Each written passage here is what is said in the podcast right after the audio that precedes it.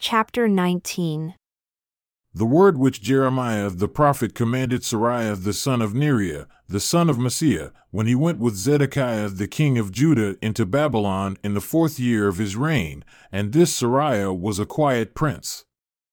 So Jeremiah wrote in a book all the evil that should come upon Babylon, even all these words that are written against Babylon. And Jeremiah said to Seraiah, When you come to Babylon, and shall see and shall read all these words, then shall you say, O Lord, you have spoken against this place, to cut it off that none shall remain in it, neither man nor beast, but that it shall be desolate for ever. And it shall be, when you have made an end of reading this book, that you shall bind a stone to it and cast it into the middle of Euphrates. And you shall say, Thus shall Babylon sink and shall not rise from the evil that I will bring upon her, and they shall be weary. Thus far are the words of Jeremiah. Zedekiah was twenty one years old when he began to reign, and he reigned eleven years in Jerusalem.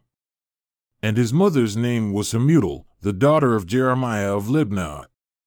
And he did that which was evil in the eyes of the Lord, according to all that Jehoiakim had done.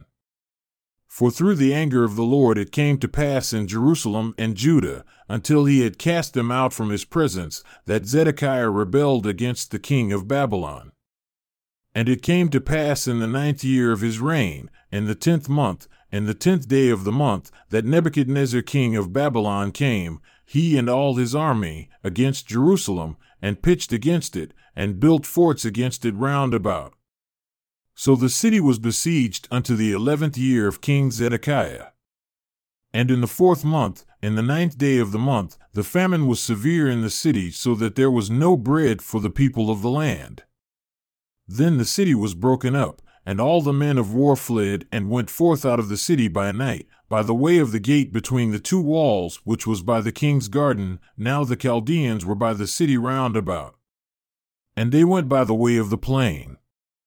But the army of the Chaldeans pursued after the king and overtook Zedekiah in the plains of Jericho, and all his army was scattered from him. Then they took the king and carried him up unto the king of Babylon, to Riblah in the land of Hamath, where he gave judgment upon him. And the king of Babylon slew the sons of Zedekiah before his eyes. He slew also all the princes of Judah in Riblah. Then he put out the eyes of Zedekiah, and the king of Babylon bound him in chains, and carried him to Babylon, and put him in prison until the day of his death. Now in the fifth month, and the tenth day of the month, which was the nineteenth year of Nebuchadnezzar king of Babylon, Nebuzaradan, captain of the guard who served the king of Babylon, came into Jerusalem and burned the house of the Lord, and the king's house, and all the houses of Jerusalem, and all the houses of the great men burned he with fire. And all the army of the Chaldeans that were with the captain of the guard broke down all the walls of Jerusalem round about. Then Nebuzaradan the captain of the guard carried away captive certain of the poor of the people, and the residue of the people that remained in the city, and those that fell away, that fell to the king of Babylon, and the rest of the multitude. But Nebuzaradan the captain of the guard left certain of the poor of the land for vinedressers and for husbandmen. Also, the pillars of brass that were in the house of the Lord, and the bases, and the brazen sea that was in the house of the Lord, the Chaldeans broke and carried all the brass of them to Babylon. The cauldrons also, and the shovels, and the snuffers, and the bowls, and the spoons, and all the vessels of brass with which they ministered, took they away. And the basins, and the firepans, and the bowls, and the cauldrons, and the candlesticks, and the spoons, and the cups, that which was of gold, and gold, and that which was of silver, and silver, the captain of the guard took away. The two pillars, one sea, and twelve brazen bowls that were under the bases, which King Solomon had made in the house of the Lord, the brass of all these vessels was without weight.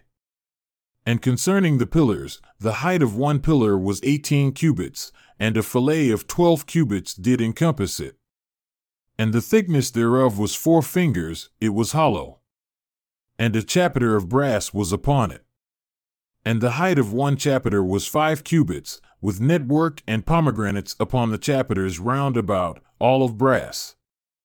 The second pillar also, and the pomegranates were like unto these. And there were ninety six pomegranates on a side, and all the pomegranates upon the network were a hundred round about. And the captain of the guard took Seraiah the chief priest, and Zephaniah the second priest, and the three keepers of the door. He took also out of the city a eunuch who had the charge of the men of war, and seven men of them that were near the king's person who were found in the city, and the principal scribe of the host who mustered the people of the land, and sixty men of the people of the land that were found in the midst of the city. So Nebuzaradan the captain of the guard took them and brought them to the king of Babylon, to Riblah. And the king of Babylon smote them and put them to death in Riblah in the land of Hamath. Thus Judah was carried away captive out of his own land. This is the people whom Nebuchadnezzar carried away captive in the seventh year, 3,023 Jews. In the eighteenth year of Nebuchadnezzar, he carried away captive from Jerusalem 832 people. In the twenty third year of Nebuchadnezzar, Nebuzaradan, the captain of the guard, carried away captive of the Jews 745 people. All the people were 4,600.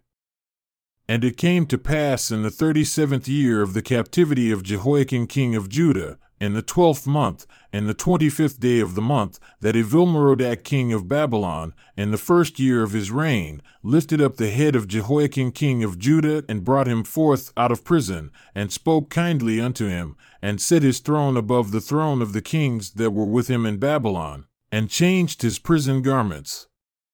And he did continually eat bread before him all the days of his life. And for his diet, there was a continual diet given him of the king of Babylon, every day a portion until the day of his death, all the days of his life.